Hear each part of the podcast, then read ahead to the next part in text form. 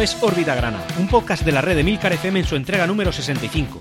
Aquí hablaremos de nuestro club, el Real Murcia. Yo soy Antonio Jiménez. Empezamos.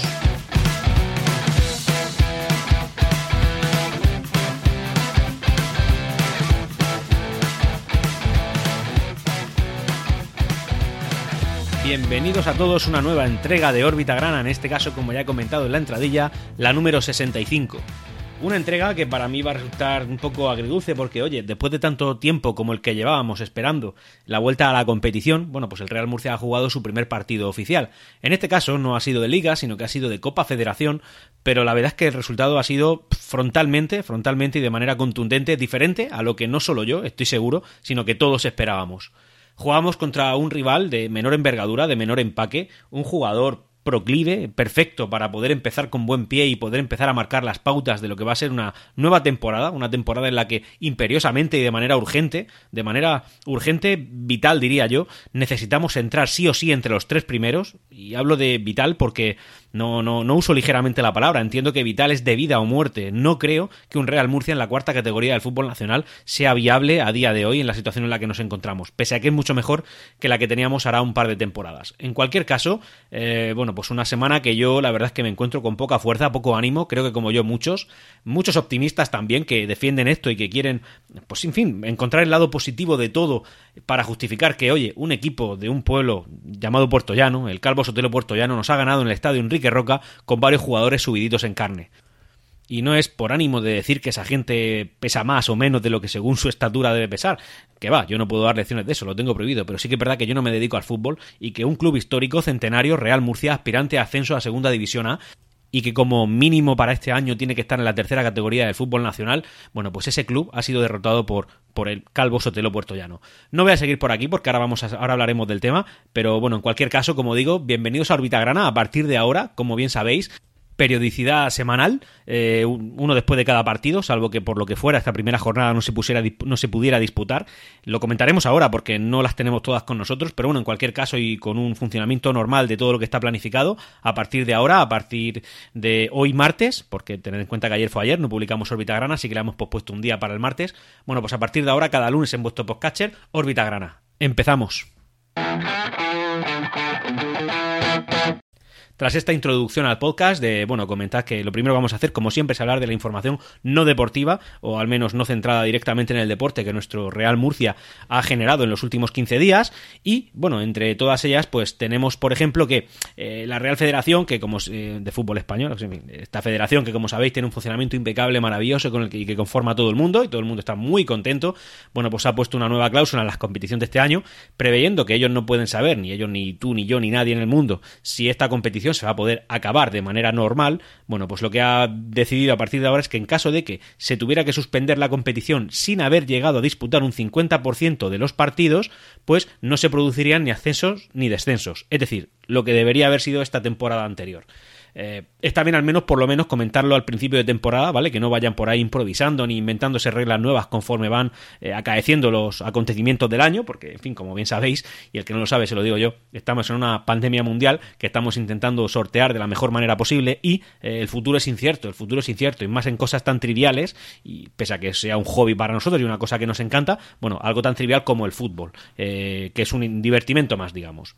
Bueno, pues al menos esta regla queda marcada desde el principio y nosotros que lo que lo agradecemos.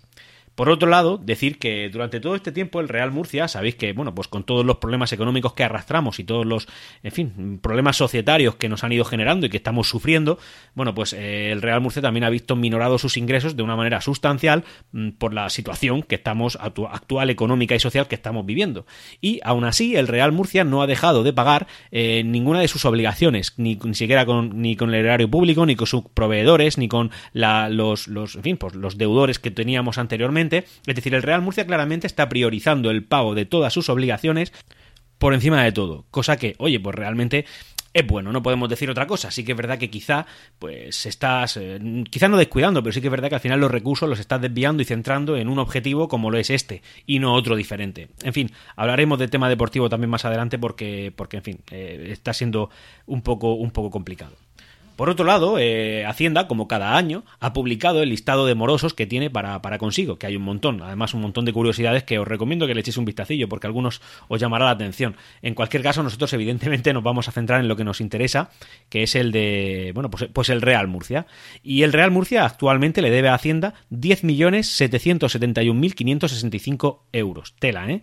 Esto es tela. Mm, pero bueno, como noticia decir que de, en los últimos cinco años esta es la primera vez que debemos menos que, que en años anteriores, que el año anterior. Es decir, se ha ido aumentando la deuda con el erario público de manera constante año tras año, salvo este año que la hemos conseguido reducir. No en una barbaridad, pero bueno, en cualquier caso mm, hay que tener en cuenta que es que estamos en segunda B, que, no percibimos una cantidad de ingresos importantes que sí que se perciben en el fútbol profesional. En el Real Murcia está vivo y se esfuerza mucho, mucho por pagar. Al contrario que hacen otros clubes de los que ahora hablaremos. Y no, no hablo, en fin, entiendo que sabéis que estáis al tanto de la información que se ha desprendido de la Unión Futbolística Cordobesa. Club que a partir de ahora voy a exclusivamente Unión Futbolística Cordobesa, nada de Córdoba Club de Fútbol. De todas formas, esto es algo que ahora, ahora comentaré también en más profundidad. Parece que lo estoy dejando todo para después, pero no, es que realmente un, en fin, pues una entrega de órbita grana tiene bastante guionizado el tema para poder ir al filón, sobre todo cuando se publican cada 15 días, porque al final la información tengo que intentar comprimirla y seleccionarla, porque al final, si no, se me va el podcast a mucho tiempo. Y claro, eh, a mí personalmente, al menos a mí, creo que esa es la filosofía que intento implantar en este, en este podcast, es que un podcast de más de 30 minutos hace perder la, eh, la atención del que los oye es una opinión personal, así que yo intento nunca pasarme de ese, de ese espacio. Cosa que no me resulta complicada cuando eh, los podcasts tienen una periodicidad semanal. Bueno, Siguiente, el Real Murcia ya ha alcanzado, ha superado la barrera de los 6.000 abonados. Esto, tela, ¿eh? Tela. Yo sinceramente pensaba que en 5.500 nos íbamos a quedar anclados, pero daros cuenta de que ya hemos jugado un partido oficial y al que no ha podido acudir público. Daos cuenta también que este próximo fin de semana disputaremos el primer partido de, liga en el Enrique Roca y no sabemos quién va a poder ir, quién no va a poder ir, y aunque se pueda acudir en cierta cantidad, la mayoría, muchas personas no van a querer ir. Aún así, hay 6.000 personas que han decidido abonarse a un club de Segunda División B que no sabes qué rendimiento te va a dar durante esta temporada. Así que, sinceramente, me parece titánico. ¿Es algo más de la mitad del año pasado? Sí. ¿Y qué? Sinceramente, estoy muy orgulloso de todas aquellas personas que este año hemos decidido sacar el abono con el Real Murcia. Este es el año más difícil de la historia, de la historia de la liga en cuanto a aficionados, porque este es el primer, bueno, hubo una temporada anterior durante la guerra civil que ya sabéis que no se podía acudir al estadio, al menos de manera libre, pero bueno, en cualquier caso, en la historia más moderna que podemos saber, esta es la temporada más difícil para ser abonado de cualquier equipo de fútbol. 6.000 personas en Segunda División B, lo digo, somos titanes. ¿Podrían ser más? Sí, y también podrían ser muchos menos y sería mm, lógico, no solo una posibilidad, sino que sería lógico. Bueno, todo esto también ha generado una polémica entre el Real Murcia y el director general de Deportes Murcia del gobierno de la comunidad autónoma. Em, eh, esta polémica se ha personificado eh, por parte del Real Murcia por Álvaro Ruiz y por parte del gobierno de la comunidad autónoma por Fran Sánchez. Aquí básicamente el Fran Sánchez dice que el Real Murcia no se ha puesto en contacto con él de cara a ver cómo iba a ser el tema de la Foro Nueva Condomina. Y eh, Álvaro, Álvaro, Álvaro Ruiz por parte del Real Murcia en Twitter le dijo, oye, pues fue tal día a tal hora que mandé este email a esta dirección y no he recibido absolutamente ninguna respuesta. A lo que, a lo que el mandatario público lo que dijo es, es que algo así como que es que ese no era el email, yo no me encargo de eso. Bueno, ya claro, eso no quiere decir que no se fue mandar un email a un buzón de la Consejería de Deportes o de lo que fuera para informar de esto. Mm, simplemente lavarse las manos como ese, ese problema no es mío, a mí no me importa. No sé, me parece una gestión nefasta por parte de un gobierno regional que al final esto no es de cara al Real Murcia, es decir, el Real Murcia ya ha percibido sus euros por abonados. Al final esto es que el Real Murcia quiere intentar dar pues lo que, en fin, la contraprestación que va a esos euros que nosotros hemos entregado, que es básicamente que la gente pueda acudir al estadio de fútbol. No es ninguna locura que el Real Murcia, eh, en fin, pues no, no es ninguna locura, no, es velar por los intereses de sus abonados y no es velar por, el, por los intereses de sus ciudadanos que el gobierno esto lo haya ignorado, porque, oye, este email se mandó, alguien lo recibiría y, lo, y decidió ignorarlo. No se lo mandó a Fran Sánchez o simplemente este tal Fran Sánchez, si lo recibió, pero dijo, no, como ese no es el correo, pues yo me lavo las manos. Oye, esto es una actitud de, no querer ser profesional en tu puesto de trabajo, porque al final los políticos hoy en día eh, usan esto no como ideal ni nada de esto, son puestos de trabajo que tienen que cumplir. En cualquier caso, pues oye, nos plantamos a falta de eh, seis días para el primer partido y pues no sabemos qué vamos a hacer. Lo normal es que si se puede acudir sea en un número muy reducido y que haya mucha gente que se eche para atrás por la falta de, pues, de información, de, formación, de, de la falta de protocolos, la falta de todo que hay en este caso. Así que, oye, pues aquí está eh, el tema. También decir que se han presentado por las nuevas equipaciones a falta de semana y media para el partido inaugural de liga. Eh, equipaciones que sí que se han podido usar para jugar la primera ronda de la primera fase de, la Copa Federación. Eh, unas equipaciones de catálogo de Hummel, de catálogo quiere decir que no han sido diseñadas para nuestro club, es decir, son de las que tú puedes comprar la misma camiseta del mismo color sin el escudo ni los patrocinadores del Real Murcia a menor, a menor precio. No hay un diseño exclusivo para nuestro club. Em, Oye, que se puede decir que es que el Real Murcia no se ha ocupado de este asunto hasta bien entrada ya el tema de la pretemporada, ¿no? Es decir, que se ha puesto a pensar en esto de una manera tardía, pero pregunto yo, si nuestro, nuestro proveedor técnico es Hummel y Hummel sabe que nos tiene que proveer de equipaciones de fútbol, ¿es que no han pensado en esto? ¿Es que no se les ha ocurrido ponerse en contacto con el club que le va a reportar dinero y decirle, oye, ¿queréis una camiseta especial diferente a la de catálogo? ¿Queréis que os presente aquí cinco o seis modelos y que vosotros elijáis? Pues no, en Hummel tampoco. Hummel una tras otra, pues tenemos lo que tenemos. De todas formas, también es verdad que Hummel está un poco atravesada la afición murcianista, habida cuenta de quién lo trajo aquí. No sé si recordaréis al gran Tony Hernández, ¿no? Enorme, enorme. Y los datáfonos que no iban a la cuenta del club, según informaciones que desprendían algunos eh, medios de comunicación murcianos. Pues oye, pues aquí tenemos a Hummel. Eh, básicamente las camisetas es pues una camiseta de la misma la, misma camiseta de entrenamiento que usa la Universidad Católica es nuestra primera equipación con color diferente claro no en los hombros como ya habréis visto seguramente en la parte de los hombros hasta hacia mitad de la manga lo que tiene son unas bandas de color blanco y negro que nada tiene que ver con nuestra historia pero bueno blanco y negro y una camiseta grana más bien roja. Yo este año decía bueno a lo mejor se le tuerce a alguien la neura y al final deciden poner una camiseta grana. No, eso no ha pasado. Seguimos con nuestras camisetas rojas que como sabéis, pues bueno, podemos adquirir con la, con la moneda grana que nos proporcionó el club eh, cuando renovamos nuestro abono, teniendo en cuenta que la temporada pasada pues no se pudo, no se pudo concluir. No sé de qué va Hummel, yo sinceramente eh, no es una marca que me genere simpatías, no porque no haga camisetas de calidad, la verdad es que no lo sé porque no tengo ninguna de ellas, pero sí porque creo que para mi club están haciendo un muy mal trabajo. Cambiando de tercio, eh, bueno, pues decir que el domingo día 11, es decir, hace dos días desde la publicación de este podcast, eh, el estadio Otrora Nueva Condomina, cumplió 11 años desde su primer partido de inauguración. Eh, partido, aquí recordaréis, polémico España-Argentina, que ambas selecciones se quejaron por el estado del césped, que era un césped que estaba todavía sin, sin asentar, que levantaba mucha tierra cuando jugabas, que hubo una o dos lesiones, no recuerdo ya, da igual. En cualquier caso, 14 años de nuestro estadio, de la nueva condomina, eh, coletilla que deberían quitarle, este tendría que ser el estadio La Condomina, eh, cuando ya no Enrique Roca no patrocine el nombre o cualquier otra empresa no nos patrocine, pues esto debería ser La Condomina y nada, que por cierto, a, colación de esto decir que ya el estadio que hay en Puerta Orihuela, nuestro antiguo estadio La Condomina, ya no se llama tal cual así, ya es oficial, lo hizo así eh, la Universidad Católica. Bueno, pues ese estadio ahora se llama B-Soccer La Condomina. Yo, como dije en su día, la verdad es que me hacía ilusión que dejara de llamarse me hacía ilusión que el término condomina desapareciese de, la, de un símbolo de, de, la Universidad Católica,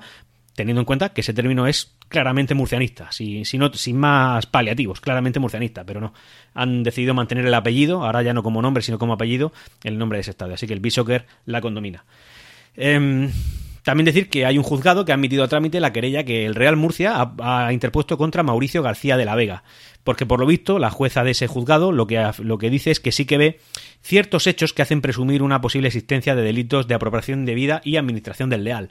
Así que, oye, si lo ha visto la jueza, quiere decir que ya hay causas objetivas por las cuales eh, investigar esto de manera seria. Y si hay causas objetivas que algo debe haber, que ha hecho saltar la alarma. Que lo ha hecho o no, eso ya lo veremos. Eso lo dice la justicia, no lo digo yo, ni lo dice nadie aquí. Lo dice la justicia. Pero la justicia ya ha visto algo raro. Así que, oye, está bien que se investigue esto y sobre todo que esperemos que el Real Murcia pues consiga los no réditos, sino simplemente que se le, se le compense por la pérdida que haya podido sufrir. Y para ir terminando con la materia social, hablar del tema de footers. Como os comenté, ya habían varios clubes que decían que iban a, regalar la suscripción de footer a todos sus abonados, habida cuenta que no se sabe de qué manera, cómo ni cuántos van a poder acudir, acudir, al estadio, pues bueno, pues teniendo en cuenta eso y que evidentemente eso también son euros para el club, es decir, el no eh, producir cierto desgaste o no tener que estar limpiando el estadio de manera continua, pues oye, son euros que te estás ahorrando. Pues algunos clubes como el San Fernando decidieron regalar la suscripción íntegra anual a todos sus abonados. En este, en este caso, bueno, yo, yo en su día reclamaba que igual sería un detalle, un gesto con la afición del Real Murcia, con una afición que te ha reportado 6.000 abonados, más de los que sí, que tú te puedes poner un objetivo de, de 500.000, pero mm, sabemos que eso no era realista. Y 6.000 está muy bien. De verdad que yo me siento orgulloso de eso, como digo. Bueno, en cualquier caso, el Real Murcia pues no nos ha puesto la, la suscripción a Footers totalmente gratuita, pero sí que tenemos un 50% de, de, de descuento. Pasa de 49,99 la abono anual a Footers a 24,95. No es lo que esperábamos, no es lo que nos hubiera gustado. Creo que está fuera de. No, no, compensa la fidelidad de esta afición, pero bueno, menos en nada. Así que, oye, si quieres ver los partidos del Murcia y aún habiendo pagado tu abono, que es posible que aún habiéndolo, hacer, aún habiéndolo hecho no puedas acudir al estadio, pues tendrás que abonar 24,95 euros más. Y ahora vamos a pasar al tema deportivo del Real Murcia, que viene bastante cargadito, sobre todo por, porque se ha cerrado el mercado de fichajes, porque ya tenemos la, la plantilla cerrada, porque ya sabemos con qué tenemos, Qué, qué, mimbres tenemos para poder competir y también hemos tenido pues, ciertas noticias de, deportivas de, en cuanto a, a resultados de, a resultados de partidos de fútbol que comentar. Por un lado, toda esa información que desprendía el tema de José Dorrio, bueno, puedo decir que al final Josué Dorrio sí que va a abandonar la plantilla del Real Murcia, ya lo ha hecho, y eh, por otro lado también Alex Melgar. Alex Melgar ha renovado hasta 2023, aunque para esta temporada va a estar cedido hasta 2000, hasta, bueno, durante un año. Después tendrá que volver y ya verá el Real Murcia lo que ha hecho. Esta, esta estrategia está bien porque Alex Melgar al final es un futbolista con proyección y al final lo que le estás dejando ahora mismo es que coja un poco de recorrido. Volverá, así que genial. Eh, a, ver qué, a ver qué sale este año, sobre todo para él. Además, durante estos últimos 15 días, pues hemos hecho, hemos hecho algunos movimientos, como por ejemplo, hemos fichado, fichado a Daniel Sandoval, eh, un, jugador de 22 años, delantero, natural de Gijón, que procede del Levante B. Este fichaje se anunció justo después de haber jugado contra el Atlético Levante, el partido de pretemporada que hemos hecho y que le ganamos, por cierto, por, por 0 a 1. Jugamos ahí en la localidad valenciana de Oliva. Y nada, el, el, año anterior disputó 16 partidos con el final Granota y bueno, con dando un resultado, pues al final le ha valido para ser por un equipo que aspira a ascender o a mantenerse entrecomillado, siempre entrecomillado porque no sería un ascenso o haberse mantenido en Primera División Real Federación Española de Fútbol.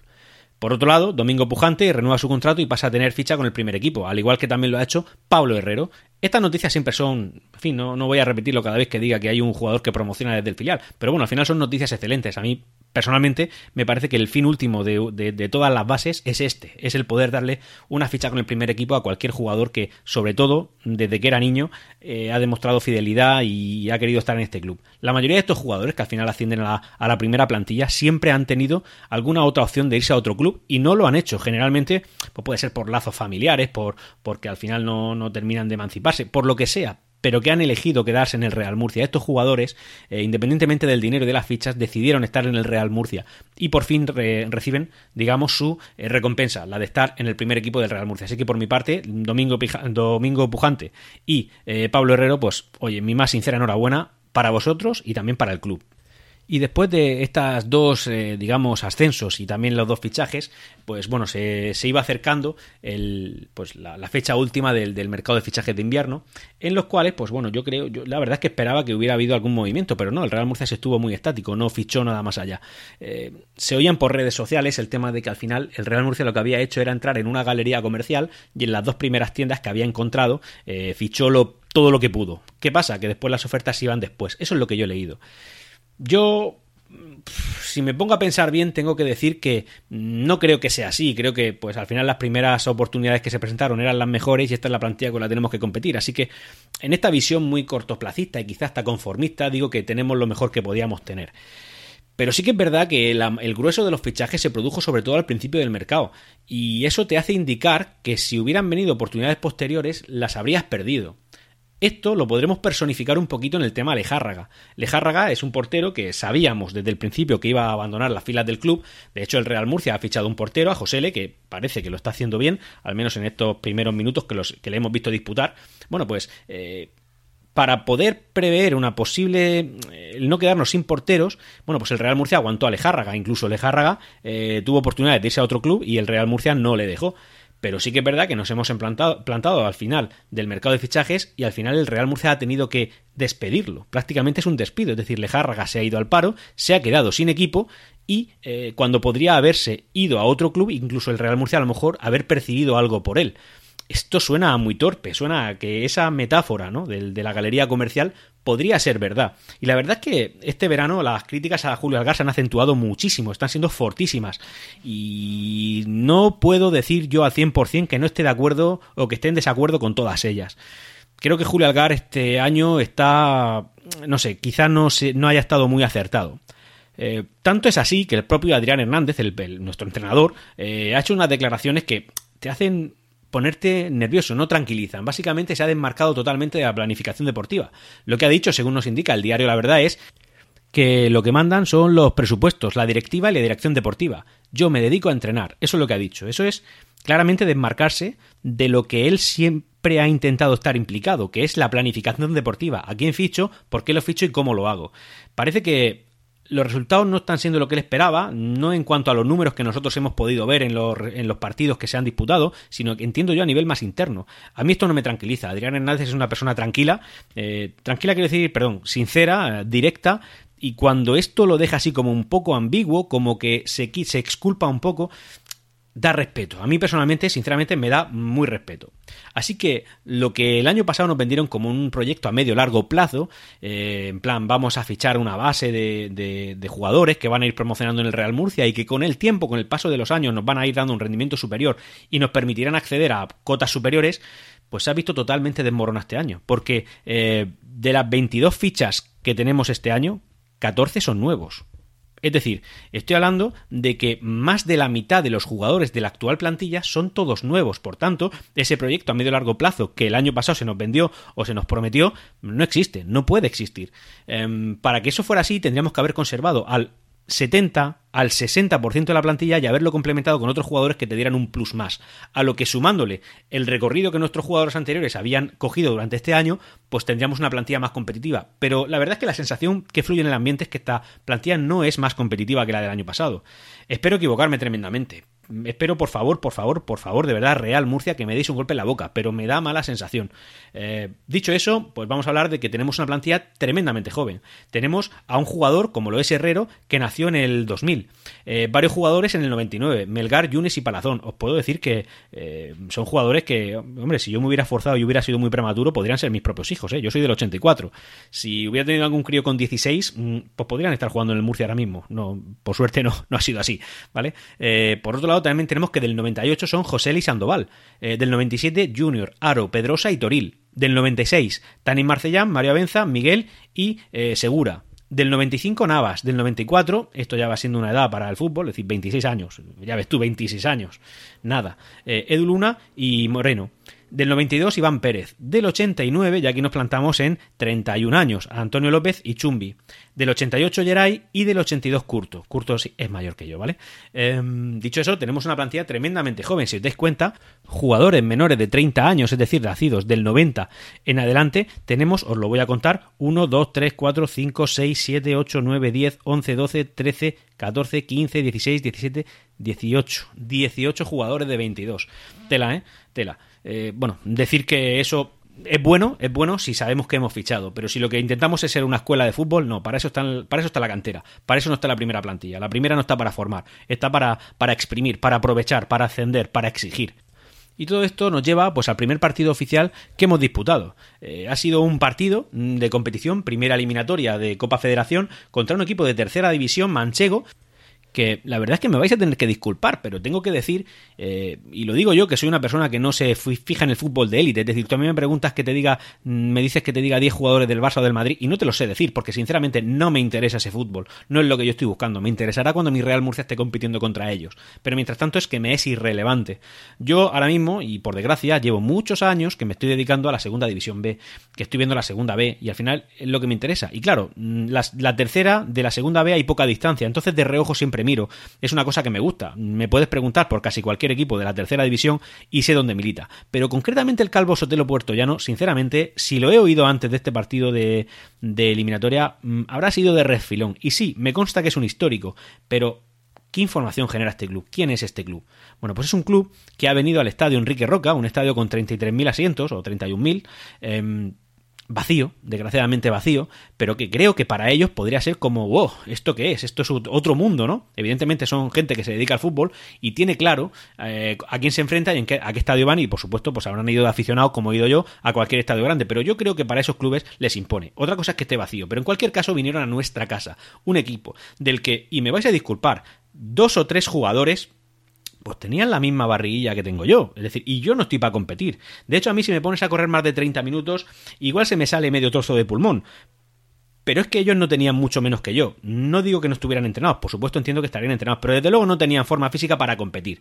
Bueno, pues resulta que esos jugadores han venido a nuestro estadio y enfrentándose a un Real Murcia, que sí, un Real Murcia mermado, un Real Murcia al principio de una temporada, como ellos también, un Real Murcia en una situación concreta, pero un Real Murcia centenario, un Real Murcia con una afición tremenda, un Real Murcia con mucho apoyo, mucho, mucho empaque, mucho, muy grande, un club señor, ¿vale?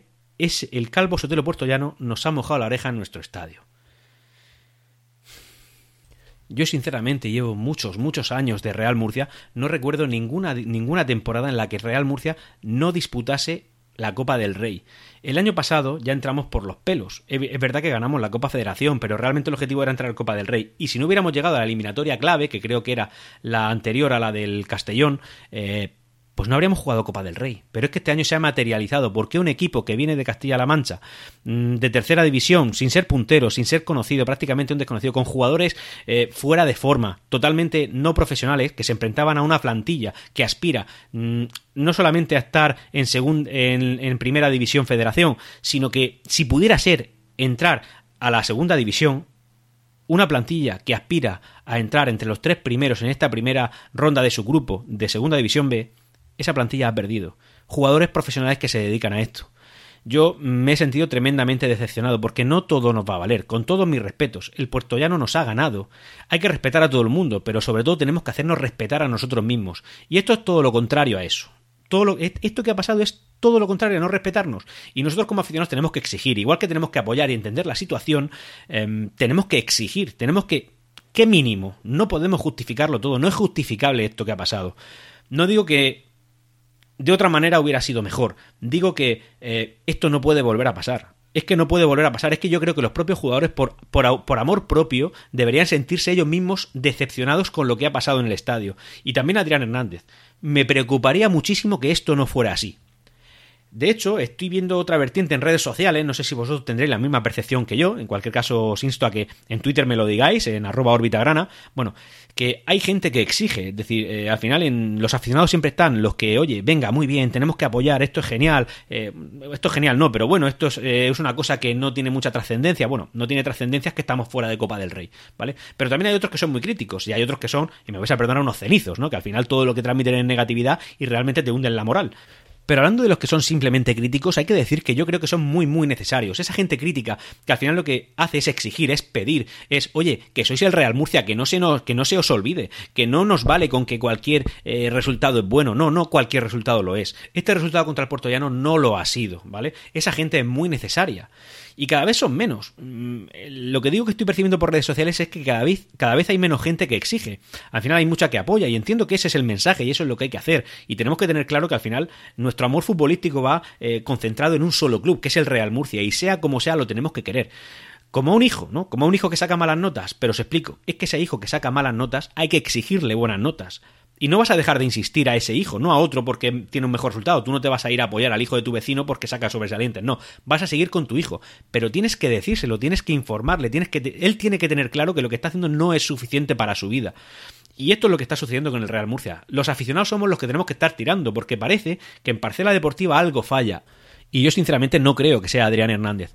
En cualquier caso, seamos serios, eh, a nuestro hijo tenemos que exigirle, tenemos que apretarle, tenemos que tensionarlo, tiene que notar esa presión en la nuca, tiene que saber que hay gente detrás que le importa y que no perder en casa contra el Puerto Llano, eso no es válido, no todo vale. Entiendo que esto puede ser una lección, ¿no? Han aprendido de sus propios errores y esto no debe de volver a suceder. Y es mejor que nos pase ahora a que nos pase en liga, porque sí, la Copa del Rey estaría muy bien, sobre todo por el tema de los ingresos, pero para nosotros es vital la liga. Hablo de vital, como ya he dicho antes, es imperativo, necesitamos, lo necesitamos para vivir. Así que em, no voy a seguir con esto porque no me parece que vaya a aportar mucho, pero sí que en cualquier caso tenemos que ser exigentes con nuestro club, con un club centenario que no aspira a estar en segunda, es que teníamos que estar en primera. Y entendiendo la situación, eh, la afición está calmada, está dormida, no está apretando. Pero deberíamos empezar a apretar, porque también el proyecto que en un principio se nos dijo con esta nueva directiva, a la que por supuesto le debemos muchísimo, pero bueno, lo que se nos dijo es que año tras año iríamos mejorando. Y surgen dudas, en general surgen dudas. Eh, cierro el tema, no quiero hablar de esto, a partir de ahora, el próximo Orbita Grana hablaré de la victoria épica que hemos tenido contra el Recreativo Granada en plan tranqui y ya está. Dicho eso, y volviendo al tema recreativo Granada, decir que este club ha comunicado mediante un mensaje en Twitter que linkaba a su página web, bueno, pues una serie de positivos, esto lo hizo el día 5 de octubre, eh, cinco positivos por COVID-19 en, la plantilla del filial, que es la que nos tiene que visitar en el Enrique Roca el próximo sábado día 17 a las 6 de la tarde.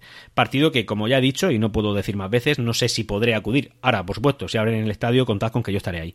Eh, en cualquier caso, bueno, pues que sepáis que hay un positivo y que sin que esto haya trascendido demasiado, porque al final no se ha hablado de qué puede suceder en caso de que esto se mantenga, eh, no se ha dicho absolutamente nada, no se ha dado más trascendencia que ese comunicado. O sea que en principio el partido se mantiene.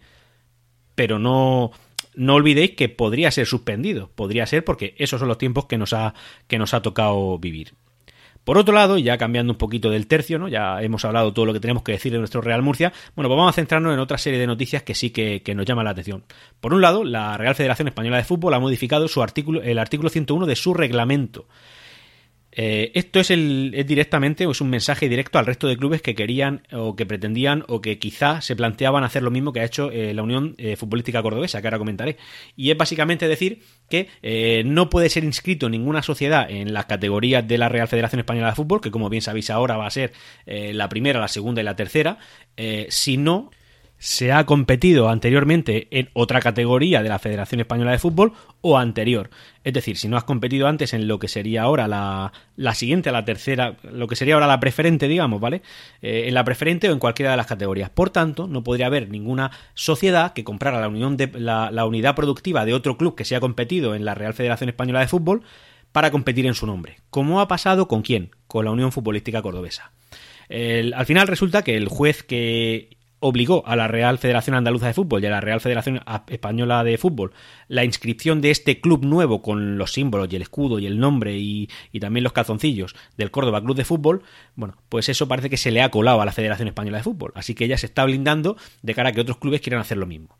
También es verdad, yo ya no soy jurista, pero entiendo que esto ha creado un precedente y está muy bien que escriba esa norma, pero es que a lo mejor esa norma ya no pinta tanto. Es decir, si hubiera algún club que se atreviera, evidentemente sería un club, entiendo yo, ¿no? Que sin mucho arraigo en su localidad, sin mucha masa social, porque al final te la estás jugando. Es decir, imaginaos que un club con empaque, historia, afición, como lo puede ser el Recreativo de Huelva, eh, pues bueno, le sucediera algo parecido a lo que le ha sucedido al Córdoba Club de Fútbol. Claro, estás hablando de un club con mucha afición y tal.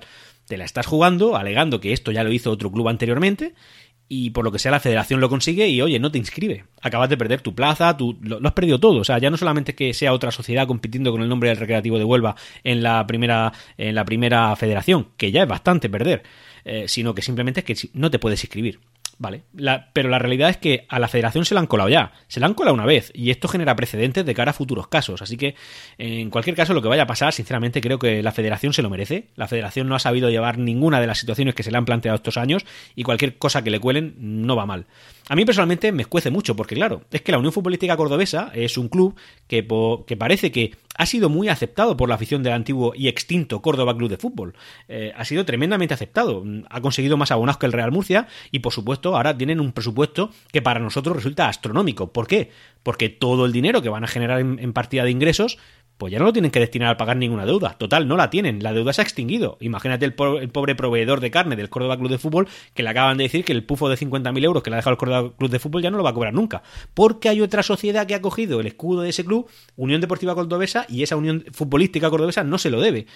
Daos cuenta, es decir, ahora resulta que tenemos a un club tramposo, y sinceramente lo digo así, me da igual las que me vayan a caer, porque entiendo que después de esto algún mensaje cordobesista me va a venir. Pero un club tramposo como la Unión Futbolística Cordobesa, con clubes, con, con símbolos de otro, va a competir y va a ser el coco de la categoría, restándole, por tanto, eh, posibilidades, restándole que, eh, oportunidades a clubes que lo están haciendo bien y otros clubes que, como nosotros, Estamos intentando resarcirnos y hacer, y hacer bien las cosas, pero con el hándicap de tener un yugo sobre tu cuello el Córdoba ya no lo tiene. Perdón, la Unión Futbolística Cordobesa ya no lo tiene. Así que estamos jugando en inferioridad de condiciones y en desigualdad total con este club. No solo nosotros, toda la, todo el subgrupo B del grupo cuarto de Segunda División B. Es lo que toca. Para ir terminando ya con todos estos, hablar un par de, bueno, una, gran noticia que a mí me congratula bastante y es, por ejemplo, un histórico como el Racing de Santander, recientemente descendido de nuevo a Segunda División B, la verdad es que es una cosa que no me esperaba para nada, es un club que, como sabéis, pues también las ha pasado mal y de hecho estuvo compitiendo varios años en Segunda División B, consiguiendo hace dos años el ascenso a Segunda División A. Yo pensaba que ya un club histórico que sabe lo que es sufrir, que ha pasado por algo muy difícil, lo daría todo por no volver a bajar a Segunda B. Y entiendo que para el Racing de Santander no es algo complicado mantenerse en Segunda. En fin, es un club histórico, es un club grande, es un club con apoyos. Bueno, pues resulta que ha vuelto a descender. En cualquier caso, la noticia es buena. Eh, es buena porque al final ellos lo que nos han anunciado es que la deuda que tenía con Hacienda la totalidad de ella, que hasta el último momento ascendía a 3,1 millones de euros, bueno, pues la ha satisfecho. Por lo tanto, el Racing liquida esa deuda y se queda limpio. Yo, sinceramente, clubes históricos que se lo merecen, eh, me alegro por ellos, independientemente de que no tengan mi apoyo, porque mi apoyo es exclusivo para el Real Murcia, lo he dicho mil veces, no lo repito, ningún club tiene mi apoyo, solo el Real Murcia. Bueno, pero yo me alegro por clubes buenos y honrados que lo, que lo intentan hacer lo mejor posible.